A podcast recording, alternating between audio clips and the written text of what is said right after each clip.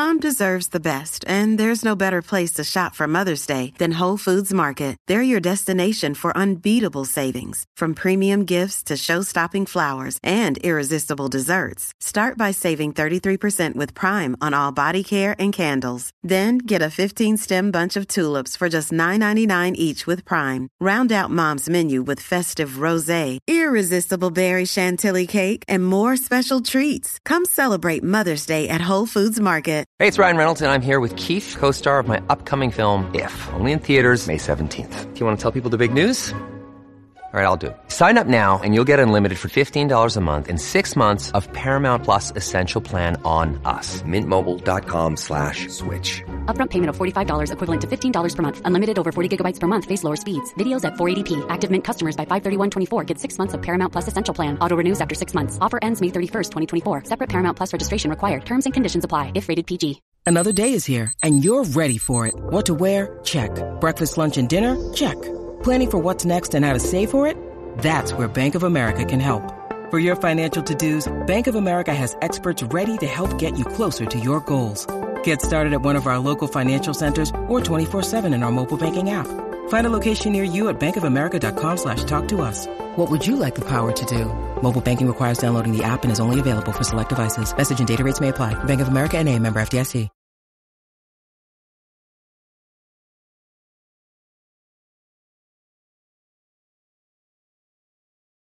Yeah, Colt's counting down.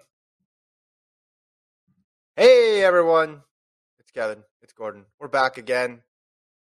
Sixth episode in a row. Monday morning. This is the FloTrack Podcast. Thanks everybody for tuning in and subscribing. If you haven't yet, go subscribe to the FloTrack Podcast YouTube page. Starting a little late here if you're watching live. My apologies. Had some computer issues. I guess my computer didn't like my consistency, didn't like my drive, didn't like my hustle. Gordon, it tried everything it could today to keep me from logging on, but I'm back. I'm here. Gonna have to up their game. Not gonna work. I'm happy you made it through. I'm happy you were able to overcome the challenges of your computer difficulties. Mm-hmm. I've missed you. It's not like I haven't seen you recently. This is what pod number six in a row. We've talked about yeah. Diamond Leagues, NCAA's, New York Grand mm-hmm. Prix. What else is there to talk about? Did we talk about it all? We talked about a lot of. If I mentioned something from that Diamond League, do you think you'd even remember it at this point, or is it all one blur? I think it's all one blur. It's kind of crazy that the Diamond League feels like it was on Saturday, but it was on like a Thursday, right, or Wednesday? Yeah. When was it Diamond League? Oh, you're right. It was. I think Diamond no, League was it was Thursday. Thursday. It it's was crazy. Thursday. So it's not even last Yeah, we went- weekend. That's last week. Wednesday, Thursday, Friday. What are the numbers that stick in your head? Track's a number sport, even though we like to watch the head-to-head battles. But like, what are the numbers that stick out in your head after this weekend? Numbers?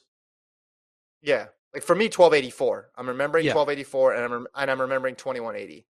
Those are the numbers Yes. I'm remembering right now. Those are probably the two big numbers I'm remembering. Um, any numbers I'm remembering from the Diamond League? I mean, I'm re- remembering Shericka smoking Elaine Thompson-Herah. I'm remembering Mhm. that because no one had that on their bingo card of things to happen before Worlds. Uh, Elaine Thompson-Herah getting beat by Shericka Jackson. I think people saw Elaine Thompson maybe getting beat by Shelly Ann, but not Shericka, which Mhm. you know just changes the whole dynamic of both the women's hundred and the two hundred. So, uh, so m- maybe not a number I remember, but I remember the win for Shericka. Mm-hmm. I went through. I watched all the interviews yesterday from the New York Grand Prix. A lot of a lot of superstars there. A lot of people weren't there, but a lot of superstars who ended up racing. I got a couple takeaways from them. Gordon, you want to hear those? Yeah. Before we get in, And if you Um, want to watch these interviews, Cole, if you just want to show the homepage of FloTrack, they're all on the homepage of flotrack.com. Not the YouTube channel, the homepage of flotrack.com. I know he's There well, he's putting up his YouTube page, man. What was that, Cole? You listen to some music or something? We got.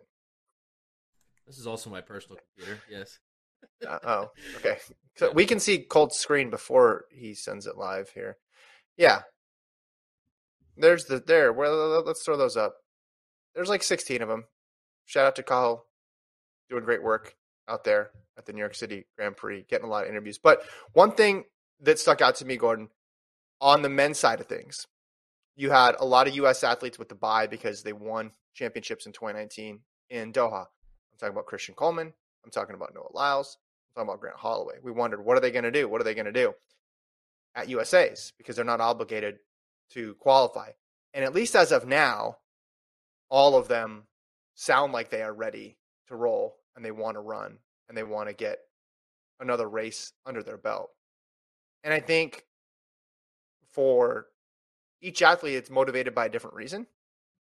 I was thinking about this a little bit. Obviously, I think Holloway wants to get back to his winning ways. Now, a lot of times people say they're going to race it and then they run one round or they run two rounds and then they peace out. Like, all right, well, they weren't actually serious about that. But for Holloway, I think he wants to get back to getting. I mean that that was a big loss, and Allen running 1284 was a shock. I don't think Holloway even ran that poorly. I think that was just a matter of Allen going up to a level that really Allen believed was possible, but I don't know how many other people believe was possible. So I think that's Holloway's rationale. Coleman, he's just low on races. And he talked about this in his interview of just being off for that long puts you in a different spot. And it's a unique situation for him. And and he got the win in New York. Pre, he did not get the win. So I think he just wants more races, more sort of a feeling of normalcy going in to these championships. And then for Lyles, I think it's interesting because Lyles going into the year probably was the one you had the most question marks about of the three because Holloway was in the mix all year last year, loses a real close race to Hansle Parchment, ran really well. Coleman was out of it, so we didn't really know, but a lot of people say, all right, he's going to come back in, he's going to be fine. There's no one dominant force in that men's 100. But Lyles, you know, getting the bronze, the ascendance of Knighton, all right, where is he going to fit into all this? And then he co- goes out and runs 1961. So he, of all people, I think, had the has has the most motivation really not to go through it. But then we were talking about just the dynamic of him versus Erriyon Knighton and the rest of that men's 200 meter field, trying to get a win um, against top flight competition, because that's basically a dress rehearsal for world championships. You know, DeGrasse might jump in there. You know, he's the gold medalist from last Olympics. You, you don't want to count him out. But we assume that's going to be a U.S. heavy final. So it's an opportunity for him to just see all of his top competitors and the type of form they're in. So I just thought it was interesting that all three guys right now, at least, are saying they are going to run USA's full go. Like Coleman wants, you know, Coleman wants that battle. Like he wants to go in there and try to get that title back. Yeah, I mean the the U.S. final is basically simulating a diamond league meet with the quality of the what the field is. You know, so better than that, I think. Yeah, I think better than that. Yeah, maybe even better. And I think it just you have to be willing. It, it depends if the athlete is willing to lose. You know, if you're if a loss is okay to you, then you go for it. Why not? Like most of these athletes are still young in their career. It's not like they are going up against father time the way like a Justin Gatlin would be when he was, you know, mm-hmm. getting a buy in his in his mid thirties. Makes more sense to put less stress on your legs. These guys are young. They can they can handle it. Um, the question is, can they handle the reaction of a loss? Like, will that mm-hmm. derail the rest of their season, or will that keep them motivated throughout the season? You know, or can they handle overconfidence of a win? Will that make them settle? You know, you just have to be able to carpet compartmentalize. No, compartmentalize. That I can't say that word. Yep, you did it. Yeah, compartmentalize. Compartmentalize. That's the word. Mm-hmm. Correct. All right. Correct. Good job, Gordon. Four stars. Um, Good job, Cole. The whatever the loss and the win, and separate from yeah. what you're actually going to do at Worlds. I do want to say yeah. this though. Speaking of like running at world, uh, running at USA's, and some of these athletes' notable interviews, I, maybe I'm wrong. I, I I swear I saw a tweet. The tweet doesn't exist anymore because I think it's got deleted. But Grant Holloway tweeted again. I, I'm pretty sure I saw this tweet. Grant Holloway tweeted, "Chess, not checkers." Mm. And it Wait. seems Wait, you, you said you said I'm pretty sure I saw this. I'm, tweet? I'm pretty sure I saw him tweet chess, not checkers. And then I went back to look at his Twitter feed, Grant Holloway's Twitter feed, and Yeah. I couldn't I couldn't find anything. So I'm it's kind of an interesting tweet because the Chestnut checkers basically says it's kind of shitting on the 1284 because it makes it seem like oh I let you win. That's what it comes off as, right? And I think that's probably why he deleted it because like no you Grant you didn't let Mm. Devon win that race. Devon ran 1284. Like that's yeah. there was Yeah. nothing that you could have done to stop that 1284. Um, so I think that's probably why he deleted it.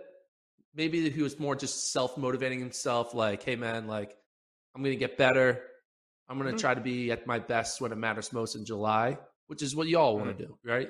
Um, Mhm. Clayton Murphy tweet uh, tweeted or Instagrammed a line about his like his performance, and at the end of the the note was like, Eugene is the only race that matters. Mhm. Um, I'm maybe misquoting word for word what he said, but basically he implied this loss doesn't mean much. All that matters is whether or not you do well at, in Eugene. But I what thought it was interesting, chestnut checkers. Are you calling it 1284 checkers? Is that what that is? I was like, all right, come on. Well, I think he's saying. I think he's speaking maybe to his own perspective there. Of just like for me, it's not about right now. For me, I'm playing the long game. The problem is there's no defense in track and field, so he can get a lot better. He can run a great race, and if someone is just at the level that Allen is right now, it's going to be very difficult to beat them. He's run faster than Allen's time one time in his entire career. But yeah, I don't. I don't think people should delete tweets like that. I think I think it's exciting. I think we should keep at it. I think I watched Grant's interview. I mean, he was he's always upbeat, right? You're rarely going to see Grant in a negative um moment and he was just I think he said back to the drawing board like six times in in a 60 second interview. Um you know, what else was he going to do? I don't athletes very rarely like to say, "Oh, this that performance completely shocked me," right? Like I never saw that coming from that person. Um, but I, I think it's natural. Like we all were shocked by that. Like what Yeah. Allen did was was crazy. And then you watch Allen's interview. Allen's last couple weeks were crazy. He got COVID. He's still obviously very active in in getting ready for the NFL season. He's talking about how he allocates his time. It's like two days on track and two days on football. And in the section, uh, you know, the interview that we got, no one asked it, but what I was thinking was like, did he stumble on something here? Like, did he stumble on like the ideal way for him to train?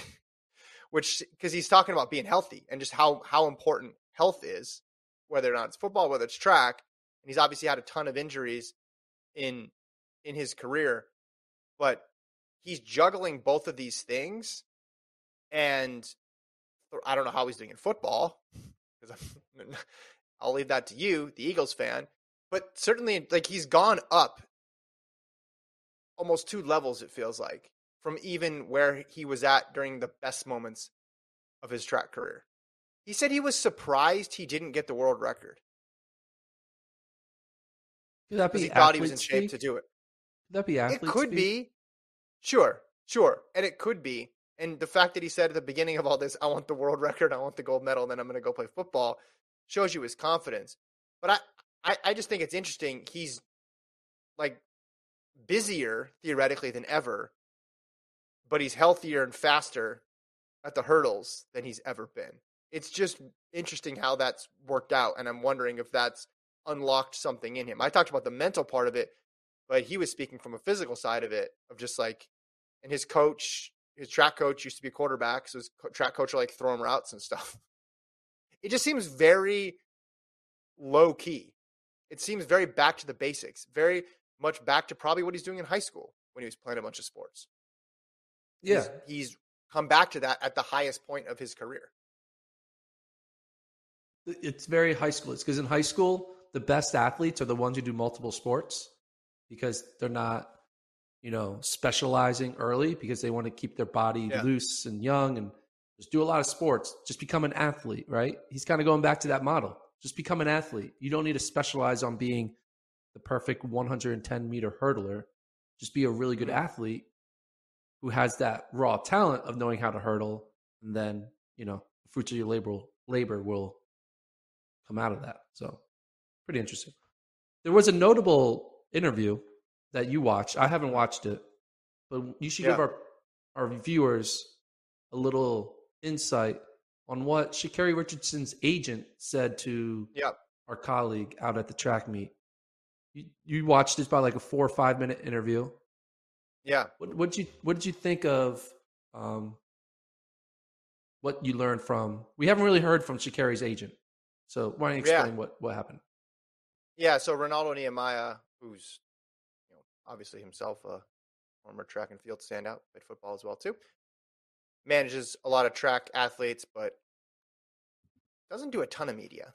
I can't recall too many interviews I've seen with him, but talked about Richardson's social media, talked about the idea of like kind of like sports fandom in the current era, um, and also just explained all like working with her and how he had to gain her trust and basically all the things that she needed to learn and not just her but he talks about athletes in general in the sport and how a lot of them just go to the track and that's all they know so they're not aware of all that goes into the sport which has always been your theory and my theory because you talk to athletes it's like sometimes track has so much going on and it's so complicated sometimes that I don't blame anybody who's competing in it to just try to shut all that out and be like, all right, I'm just gonna run. Like, and I'll have my coach, I'll have my agent, whoever, figure all that other stuff out. So then when stuff specifics come up, oftentimes they don't know. But he mentioned and towards the end of the interview, like she had never met, I think he said until this weekend, she had never met um or or knew who Max Siegel was, the head of USATF. And it sounds like because, you know, she sent the tweet out last end of last week, leading into New York Grand Prix, um, directed towards USATF that attracted a lot of attention. He he said he explained to her, "Hey, you're a member of USATF in the same way an NBA player is a member of the NBA or an NFL player is a member of the, of the NFL." And that's just that's just something that she hadn't under understood, like just didn't know. And you know, he said it's not my responsibility to like change her. Like I think he's like that'd be selling her out. Like, but I don't know. I just thought it was interesting because you got really an inside look at sort of the thought process behind someone who's working with her on a daily basis. He said he's on social media just to see what she posts. He's like, otherwise I would not even be on social media. That's the whole reason I'm on it. I mean, it's kind of interesting that you know she didn't understand like like the the the the, structure of how the pro USATF organization works. Obviously, Yeah. there are flaws, right? People can talk about ways that the professional side of our sport can be better. We're definitely not at the way it is in other major sports, and that's not what this is about. But understanding like the current system and like Mhm. the rules and regulations and what is kosher and what's not kosher within the organization. A lot of that information, like for someone like Sha'Carri coming right out of college as a freshman, like all she knows Yeah. is like, hey, I ran high school track, I ran one year at NCAA, and now I'm Mhm. running at Prefontaine Classic. I have a Mhm. Nike swoosh on my on my jersey. This is just what I do, Mm-hmm. and no one's really understand. No one's like, there's no orientation for new pro athletes. There's no combine. There's none of that. There's no draft day for professional track and field athletes. So all this information you have to just figure it out on your own, be told, and uh, that's why you have an agent, I guess, right? And that makes Yeah. sense that Sha'Carri was like, "What's with the USATF trying to to uh, promote the use my photo and all that stuff?" And now she knows, like, oh, they're they're your you're you're on that you, you Governing work body. for them.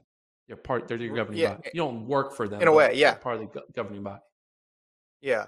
Yeah. Anyway, check it out. People should watch it. I, I just thought it was interesting.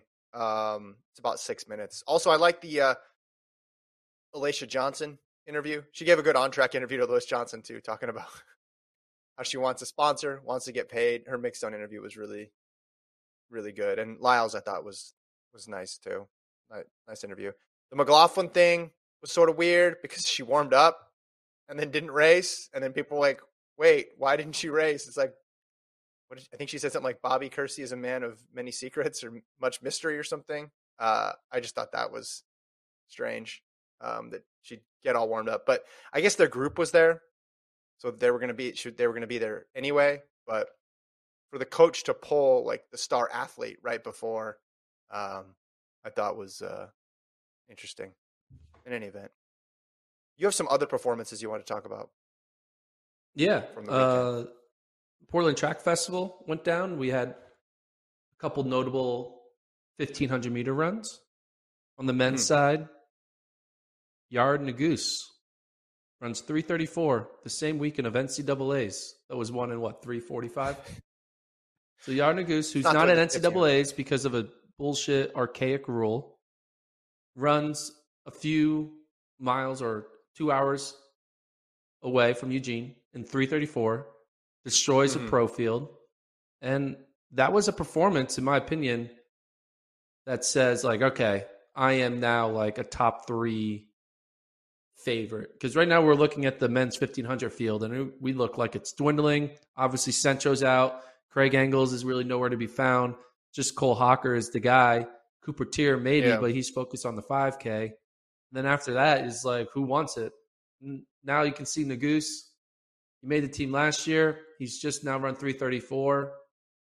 That's a pretty good sign that he's ready to be top three again in uh, a few weeks. Usually we add people to the list as the season goes on, and the 1500 has been like survivor, basically. Every couple weeks, you're like, well, that person hasn't looked great. There's no way they're going to be able to do it. So it was refreshing to have someone added to the list. Can you think of a season weirder than Nuguse's in recent memory?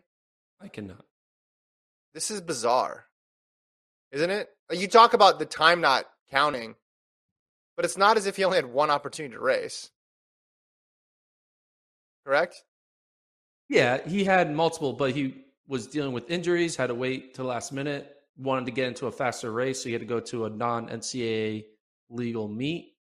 Um, but yeah, he had multiple. right, but I he think could have. he could have run. Yeah, he didn't run ACCs. He was en- right. He scratched out of ACCs. I, I think the bigger issue was the injuries than just the, the archaic rule that you're mad about. But yeah, 334. And look at the look at the people he beat. I mean, beat Gregorek, beat Fisher. That's a pretty good win. Um, and then you got to name me. You know, what's your team? Teare Hocker Nuguse in some order. Is that what you're going with? yeah, I mean, if Teare runs, if Teare doesn't run, then it's I have no idea. Wide open. Uh, absolutely. I mean, maybe Chieti or Cietti. I don't Mhm. know, man. It's hard. The 1500. I was actually thinking about this um, last night when I was trying to think of topics for the pod today because we've been talking a lot about track. Not much new stuff has happened. And I was like, I could go through every event and I can go through whether I care about the event or don't care about the event. Right. And like men's 100. That's a compelling about it. podcast. Women's 200, I care about. Men's 200, I care about. Women's 100, I care about. Men's 8, no. Women's 8, yes. Excuse me. And then I was like going through all of them. And I was like, men's 15? I don't think I care about it right now. It's not that interesting. on the U.S. level. You talk about on the U.S. level because on the world level, it's one of the best events. I'd argue. Um, I'm looking at the standards list though. You haven't updated. Yeah. You US didn't add Nuguse. So the standard Hocker, Alexander, Centro, Wynne, Gregorek Teare. So there were six before this weekend. So we're going to add Nuguse to that list to get to seven, correct? But then we're Yeah. going to take off Centro because he's a scratch. That's down. So you're down to six again. And if so let's just say, for sake of argument, Teare doesn't run. So then you're down to five. Now, there's a possibility that they run fast in a semi or they run fast in the final, get the standard, especially with, and we've seen some fast prelim times. But can't count on that. That usually doesn't happen. So basically, we could enter this 1500 with five people going for three spots. Yeah. So I understand why you wouldn't be that interested in it. Because that takes a lot of fun. It undercuts basically the entire purpose of this first three past the post when it's not first three past the post. Now, I mean, are there people who could get in on world rankings? I suppose we could look into that. Um, you said Ciattei's got it too, right? Or no, he just missed. He just missed Yeah. at, at the at the at pre classic. That's right. So, you know, maybe he'll be able to get it before the meet starts, but the track record on that is not good. I feel every time there's a championship, the story is will the men's 1500 go out fast? So that way someone can get the standard. And then every So right year, now, we're disappointed. Sam Prakel, Josh Thompson, and Vincent Ciattei are in the world rankings quota. So they could get in with their world ranking as of right now. But, you know, So that would Anything that could happen. change. that could change. Yeah, so that would bump it up to eight, assuming Teare doesn't run. But then you got to figure a couple of those guys may not even make the final. I think we're going to end up with a final where 50% or fewer are Eligible. holding the standard, holding the standard, or are realistically able to get in via world rankings. And I, I still think that that's a bummer because you don't want to just discount half the field. You don't want to have to explain to someone, hey, actually, the person in third, fifth, seventh, and eleventh can't really go unless this is a fast race. Oh, yeah, first first 462, they're not going. So just ignore all mm-hmm. those people and then pay attention to, to the guy in the green shirt, the guy in the blue shirt. Like it's just it's not a fun way to consume track and field. So if like it's slow and they go out in like 62, they should like pull They off the leave. non people with They the standard. leave. Like Yep. get off Yes. the track. So then it goes from a field of 12 to like 5. Yep. They should it should be even splits and if you if you miss it, you're out. Yep. Every lap you Elimination get pulled. It's like And then it's just yeah, so then you'd end up with uh five people on the last. That would that would clarify things. That would make it easier on the viewers. Who's going to qualify for the world championships? But back to Nuguse. If he makes the team again after this whole season, it'll be one of those things where you'll look back and be like, "Oh, he made consecutive teams. That's awesome." But it won't tell the whole story at all because what happened in between those two teams was about as big of a roller coaster as you can imagine. Remember he broke the collegiate record indoors on the 3K? Oh yeah. It's like, oh, this is yeah, he's he's crushing it, and then he goes to indoors and gets gets beat pretty bad, right? Like DMR doesn't work out, right? Doesn't do good individually either to his standard, and then runs the one race outdoors. So it'll be very misleading. Anything else from Portland that you found interesting? What Schweizer ran four flat. Not terribly surprised by that. Um, I mean, it's really rainy and stuff. I guess the the steeple thing was interesting with with Jager because he's still like he's still right on that line. It was an inconclusive result because if he runs real slow, you're like, all right, it's just not happening. And then if he runs, you know, in that weather, if he runs what eight sixteen or something like that, you're like, ah, he's back, he's back, he's back. I I think he's in that three through seven range right now in the U.S. I think he's got a shot, but it's a long shot. What about um, Noah Lease Cranny? So Bowerman basically showed up to the Portland Track Festival. They ran the majority of their athletes there, whether they're Mhm. doing an off of distance events, their main event, whatever. Lise Cranny, who scratched the 10K, what now, Mhm. two weeks ago? Yeah. Now she's not running at this meet. Do you think we're going to see Elise Cranny on the start line at USA's in the 5K? Yeah. And if we think do see her at the start line, will she be the Elise Cranny we expect her to be? You mean the Elise Cranny from the winter? Yeah, a, a one who is the favorite to win, if not get top two. Yeah, I mean, no one, no one knows that. That's a secret. It's a closely guarded secret that we're never going to know. I don't. She doesn't. The good news for her, she doesn't need to be that to make the team. She could take a step down and still make it. Um, I mean, do you remember how good she was indoors and out? I guess it was outdoors too, right? That to the ten thousand that was run outdoors during indoor season. She did those back to back races, and and they- they're incredible. Yeah, it shouldn't need to be that good, but it obviously would help. I don't. Yeah, we're not going to know. It's all going to be under lock and key until the gun goes off, or maybe the day before when there's some sort of announcement, or she runs a another race. But see, we have these two diamond leagues, but that's pretty much it. I mean, there might be a random like all comers meet pop up here and there, but the hay is in the barn for a lot of these athletes. We're not going to get any more information about them for the vast majority of them than we have right now. So we just need to be comfortable with the fact that we just don't know for a lot of these athletes. What do you think about um like the women's steeple's interesting too. I mean Frerichs fell, so you kind of want to throw that one out. Um Coburn ran a 15, looked pretty solid, and then you have Wayment on on the come up. Would that be your team right now? Coburn, Frerichs, and Wayment? Yeah, I mean that's gonna be everyone's team, right? You go with the two consistent ones in Coburn and Frerichs, and then throw in a the new young. Uh, I don't know how young she is now. She might be pretty older. She probably 22, 23. But you run nine sixteen. What's that third spot going to go to? You, you assume it's going to go to the the new newcomer who's you know running nine in the teens. So Yeah.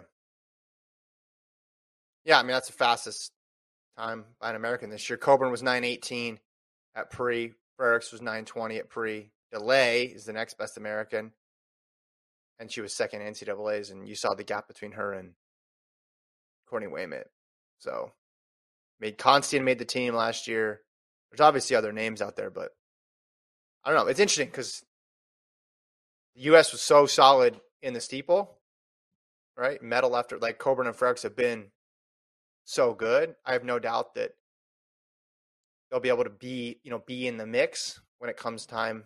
Um, but there's just more mystery around this event than there's than there's been in the past. Um, all right, do you got anything else before we go to? I want to uh, talk about our kick of the week because Yeah, this kick is my favorite kick of the week.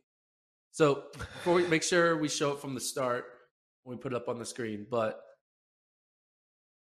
I discovered this new Instagram channel called Underground Foot Racing, which is probably the greatest Instagram channel you can find. I suggest everyone to go follow Underground Foot Racing on Instagram. But check out this check out this kick. So here we go. Three dudes on a track. The guy in the middle falls down, Mhm. Gives everyone basically a 10 meter lead, and then closes like a bat out of the hell to take the win. He's also the biggest guy there. He looks like he's like an eighth grader, and the other Mhm. kids are fifth grade. But this Instagram channel, Underground Foot Racing, is like this really cool thing where it, they're promoting like just one on one street racing Mhm. with on, on your feet. And uh, if you go through scroll through all the the different um videos, you see different people just lining up and going head to head, like on Mhm. the pavement. Doesn't matter in the hallway, pavement, on a track. I love it. So check out Underground Foot Racing. It's pretty So, cool. Let's go back to They this kick. They have five thousand followers. Check it out. But yeah, let's go back to the kick. Go back to the kick. So where the kick begins is actually in this roll because he falls, but it's a great roll to get back on his feet. You know what I'm saying? Like Yeah, that's true. Momentum. it's sometimes yeah, it's sometimes tough to get your bearings and he he basically used all that to get going and then once he started rolling, he was rolling. Uh, I'll have to check the tape. Did he go out of his lane? If so, I mean, the Ooh, I D- a. DQ might be in order, but I'm not gonna a kick that good. We're just gonna turn the other way on that, No, it looks like he Sark stays in his a- lane. Looks like he stays in his lane. which is Pretty impressive. That's impressive in and of its own right. You know, might need to work a little bit on that dry face coming out the blocks, but uh, a solid, solid last 80 meters started off by that sweet, sweet recovery. That's the ultimate. You're coming out of a restaurant, you're walking through the airport, and you trip and fall, and you just play it off. And like, hey, did anybody see that? Right? You just keep kind of moving. This is that to the extreme. Like he's like, man, if I run fast enough, are people even going to remember that I fell in the beginning of this race? I'm going to try to run so fast, play this off because you're fueled a little bit by embarrassment.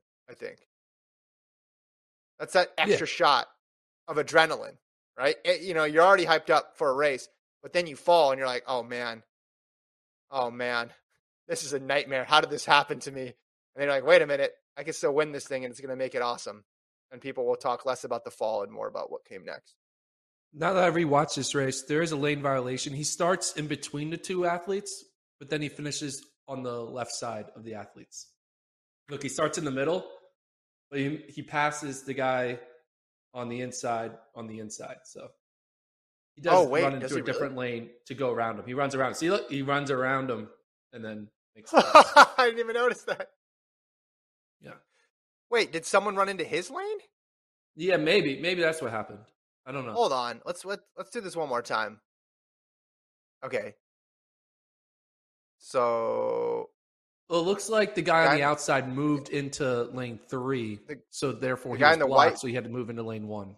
Yeah, that's what happened. The guy, in- the white kid on the outside, moved into lane three, which had to force the other guy to move into. I thought the kid in the blue shorts. Yeah. So what do you do? Is it multiple DQs or you just say fair play? no fair play. It's underground Okay. foot racing. There, there ain't no rules. It's just point A to point B. However you want to get there. If you want to run zigzag, go for it.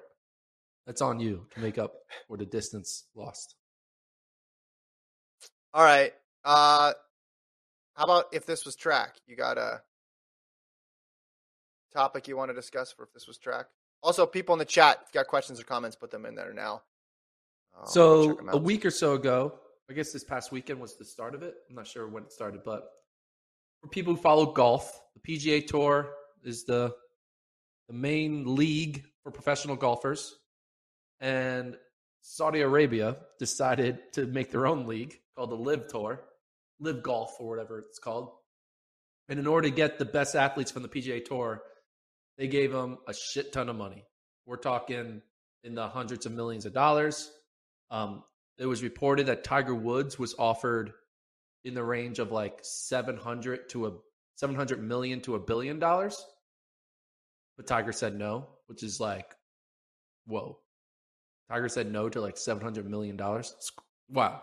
Obviously, there's controversy around the Live Tour because it's done by Saudi Arabia, which isn't, you know, the the best country with, you know, doing little shady things politically and all that stuff. But this is not about that. The whole idea is like they have the established PGA Tour, and then this Mhm. outsider can come in and wave a bunch of cash in the face of the athletes. And some of the big notable athletes are willing to leave their tour. And PGA is like banning them from, com- from I'm not sure if they're banning them from coming back, but they're not allowed to compete. It's this whole thing. Yeah. But people like Phil Mickelson are willing to make the move because the money's good. And it got me thinking how much money, if you and me wanted to put on a track meet, we call it the Gordon Mhm. and Kevin Invitational, and we're going to host it the same week as the Olympics. It's going to be in Austin, Texas. How much money would I need to pay each athlete to skip the Olympics to come to run in my track meet? Guaranteed you money or prize number? money? There's there's definitely a number, right? There's definitely a number. There's definitely a number that will convince someone like Elaine Thompson Herah to be like, no, I'm not going Yeah. to the Olympics. I'm coming to Austin, Texas to run at the Gordon Kevin Invitational. What is that number?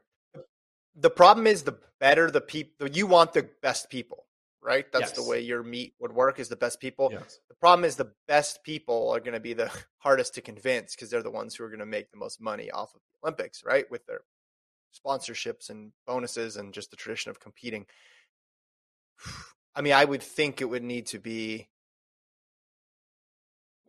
north of 10 million, 5 million. That's not that much. What's the number you thought? I mean, I think. I mean, ten million dollars. It's ten million dollars. These track athletes. It's a number that you don't. It's a number that you don't have, is what I'm saying. Because Well, also you got to factor in crypto. You know, like doing pre- right. I'm just kidding. Really? Did you check this morning? Uh, you got to factor into the pressure that, especially not you know athletes from smaller countries would feel to compete, and that I think would weigh on them as well too. Now with this golf thing, you're right. There's that whole other separate entity which makes people not want to be involved with it, and just that. But if you're just talking like pure, all right, we're creating. There's going to be a second. There's going to be a competitor to the Olympics or World Championships, um, especially the World Championships. I think you might want to start there with the World Championships because that's you could do that for less money. I think people could be pulled away from the World Championships because I was talking to a friend of mine who knows a lot about elite swimming, and he said at the World Championships for swimming this year, a lot of countries are prioritizing the Commonwealth Games over the World Championships. And he said to me, Imagine if Elaine Thompson Herah was like, not going to Worlds this year, guys, going to do Commonwealths. But in the world of swimming, for Great Britain or Australia or South Africa, like that's all right, that's a logical decision. Because then you you think about it, it's like, well, a lot of this stuff's just based off of tradition and the way things were done, and that's how we're going to keep doing them. So I think world championships would be much easier to pull people away. Olympics just brings in this much bigger audience. So that one would be where you need to really back up the uh, back up the Brinks truck for. So I think what I would do is I would do I wouldn't do every event, right? I would only focus on events that I care about, um, which I've been thinking about last night. But I think I'll do twenty million for first, ten million for second, eight million for third, and then down one million all the way to eighth, and only invite eight people so Mm-hmm. there's no rounds. So I think that's how I would do it. Because then I also want to incentivize them to try to win, right? Not just show up, jog, collect Yeah. the check. You're like, yeah, you get you double your prize if you win, whatever. So I'll do that. Um, my main question is like, could I? How much would it cost to get Usain Bolt to get on the track? Like, do you think I could lure 2022 Bolt out of Usain Bolt? retirement? Oh yeah, yeah, yeah, yeah. I thought you were talking about 16 Bolt in his final Olympics would be tough because No, no, again, no. I'm talking about 2022. Bolt. oh yeah, yeah, yeah. Bolt No, might but be here's the thing. honestly. You would only get the money Bolt if he be- wins. So Wow. we'd force him to train. I would have to make him train. Yeah. Like, I'll give you fifty million dollars if you win the race. See, that's tif- difficult because then it gets into reputation and pride stuff, and he's probably like, I can just do another commercial for something and make that money up. But I was going to say, just convincing him, if you win the race. convincing him to come would be easier than Thompson or Rob because he's not actively competing, so he's not giving anything up. Oh, 100? Yes, he would do it for 100 million. 100%. you'd have to win. You only you only get the hundred million if you win. But who else is in this hypothetical? Everybody's there. Well, I'm definitely getting the fourth best USA athlete. Definitely getting the fourth best USA athlete there because he's not going to be at. Yeah. well, at the So what does he get guaranteed? Does he get anything guaranteed, or is it only if He he, gets wins? ten million guaranteed, hundred million if he wins. And we're going to assume he's going to have to run like nine eight to win. Basically, would he start training for Mhm. an extra ninety million dollars? I think so. Because he hates training. That's, That's a lot of money, Did I get Bolt to train for the Gordon Mack and Kevin Sully Invitational in Austin, Texas? That's a lot of money. I don't know his financials, but that's a lot of money. I think he'd do it. Yeah, I'd do it. Why not? In shape again. Yeah, I think, I think you, I think, yeah, breaking, breaking away for the Olympics is is tough. Breaking away from the World Championships easier. Breaking away from the Diamond League, extremely easy. That would not. You could probably do that. What's the prize money now? Like ten thousand dollars. Yeah. Yeah. So we're talking ten million here, five million there. You could do the whole thing for that much, probably with the Diamond League. Like, imagine if the Diamond League it was it was like a million a meet, or someone could Pretty offer cool. a million a meet. Imagine how few scratches you'd see. Imagine how little you'd hear the phrase, "Ah, the most important part of the season's down the line." Yep. Nope. that would disappear from the vocabulary of a lot of athletes. People would be clamoring to get into every meet. Like oh agents goodness. would be the most important person for a track and field athlete. Get me in the event. By the end of event. the by the end of the first season, they're going to start campaigning to have a twelve lane track because they're like, we Yeah. need we need more lanes. We need to let more people in on this Yeah. million dollar prize that we give out every week. Yeah. Yeah. I mean it really is it really is stark. Like if you if you could offer a meet where you're like, all right, most of your income or prospective income is going to come from this one event or maybe it's, you know, a, a series of events, two or three events. That just changes everything. That changes the balance of everything. Yeah. Because then you're like, all right, well, this isn't a $20,000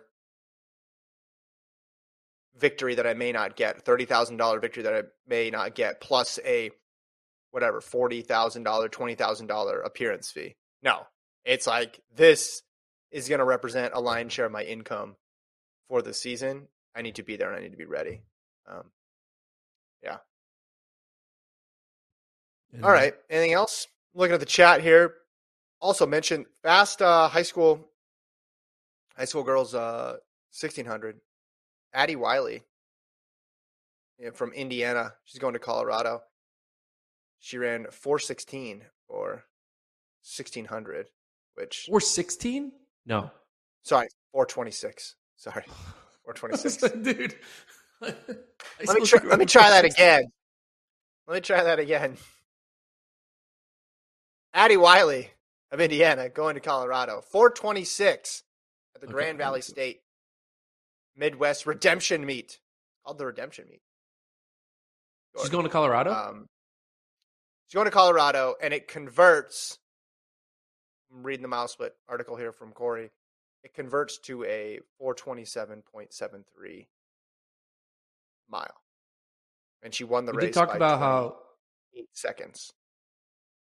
Colorado women have been really good at the mile, especially indoors in the 1500. You got the Yeah. Dani Jones, the Gennaro, um, Mhm. a few others, Sage Hurta. Hurta. Hurta, Now they're just adding to that to that locker room another sub 430 miler out of high school. Pretty cool. Mm-hmm. All right, looking at the chat here, JW says, "Will Brazier defend his 800 meter title?" Well, right now there is no 800 meter title, 800 meter title to to be defended because I've canceled the event. We almost had a, a man break 144, but he didn't do it. He ran 144.0. So still, college kid from Texas Tech only got to run 143. Get back to me. I mean, I want to see Brazier. Hopefully, he runs at USA's because we not we need to see something from him. But I don't know. It doesn't. Anyway. Yeah, it doesn't. Doesn't need to. What? Remind the people again. What is it going to take to get the event reinstated? It just someone needs to run it faster than Zahafi. Yeah, let's say Is that. that it? Just someone needs to run faster than Zahafi for yes. Until that happens, they have up until the semifinals to do it. So if they go through the rest of the season and go through the first two rounds of the 800 and no one runs faster than Zahafi, we cancel the event. I will jump onto the track, glue my hands to the start finish line, and not let them run. The world. Li- the world lead can't come from the Tom Jones meet Gainesville. Yes. That's basically Cannot. what we said. It's not allowed. Uh, he also asked, "Is Gabby Thomas injured?"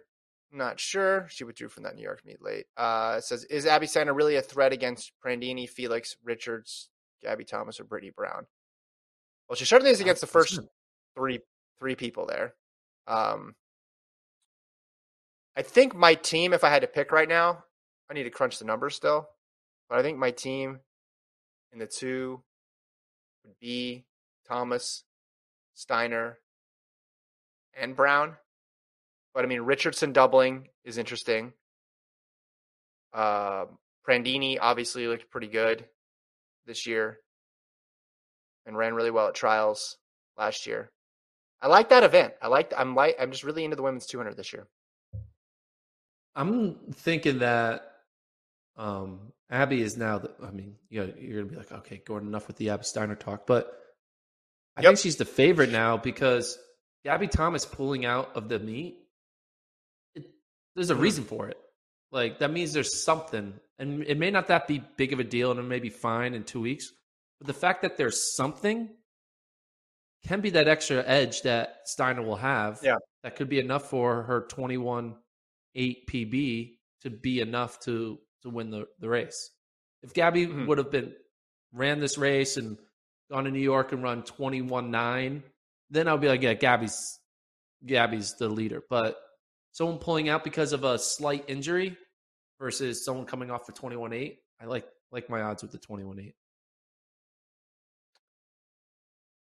It will be interesting to see the two week break, what that does. Because in 2019, we had the complete opposite. I think we had a six week break between NCAAs and USAs.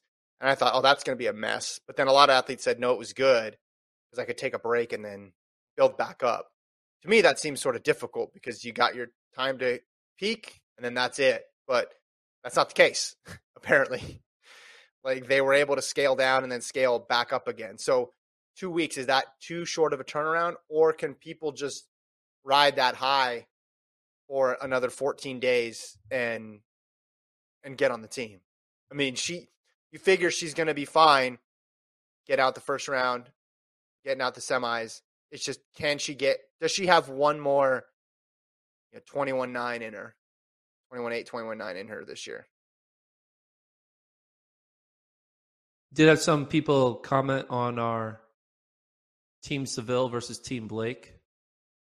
oh yeah Yeah. what are they, what are they saying They started giving some What did they say? suggestions of where to go in Jamaica for the winter, giving us like food Oh, really? recommendations. So they're already nice getting our travel agent together for us for the eventual winner. that means they think again, the Jamaica bet either Ackeem Blake or Oblique Seville have to win worlds Mhm. for us to go to Jamaica. So You mean win oblique Seville wins worlds. I No, want. I need some oblique Seville. I, I need some oblique Seville gear. This is where if track had jerseys, I would buy it. But like his high school, like club, like can I? How do I?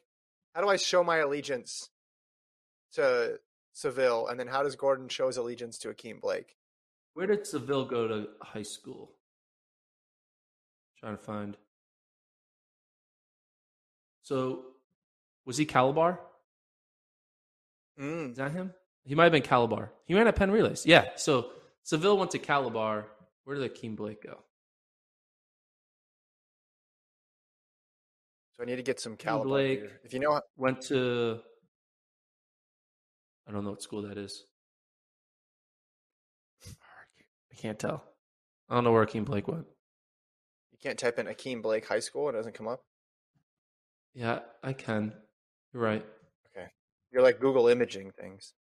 Uh oh wow, he went to did he go to Merlene Ottey High School? They named a high school after Merlene Ottey. Oh, okay.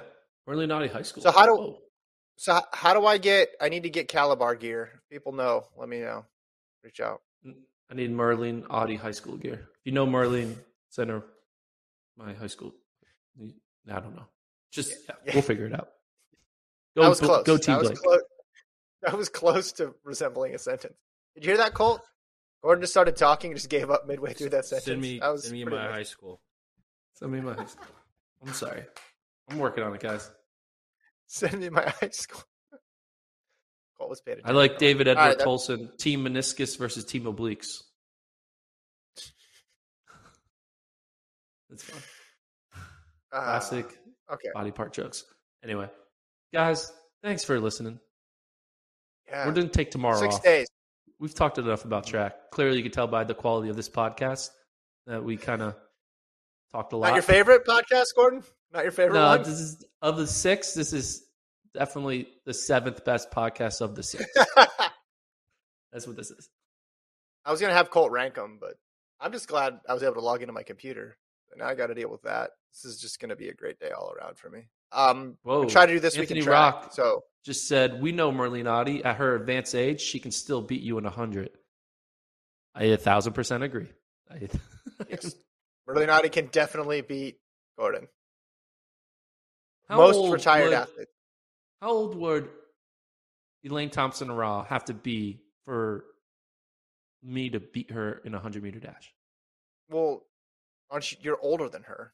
No, no. Like I stay in my 34 year old body, but she ages. So like, Oh, can I oh, beat her so when cry- she's 40 and I'm 34?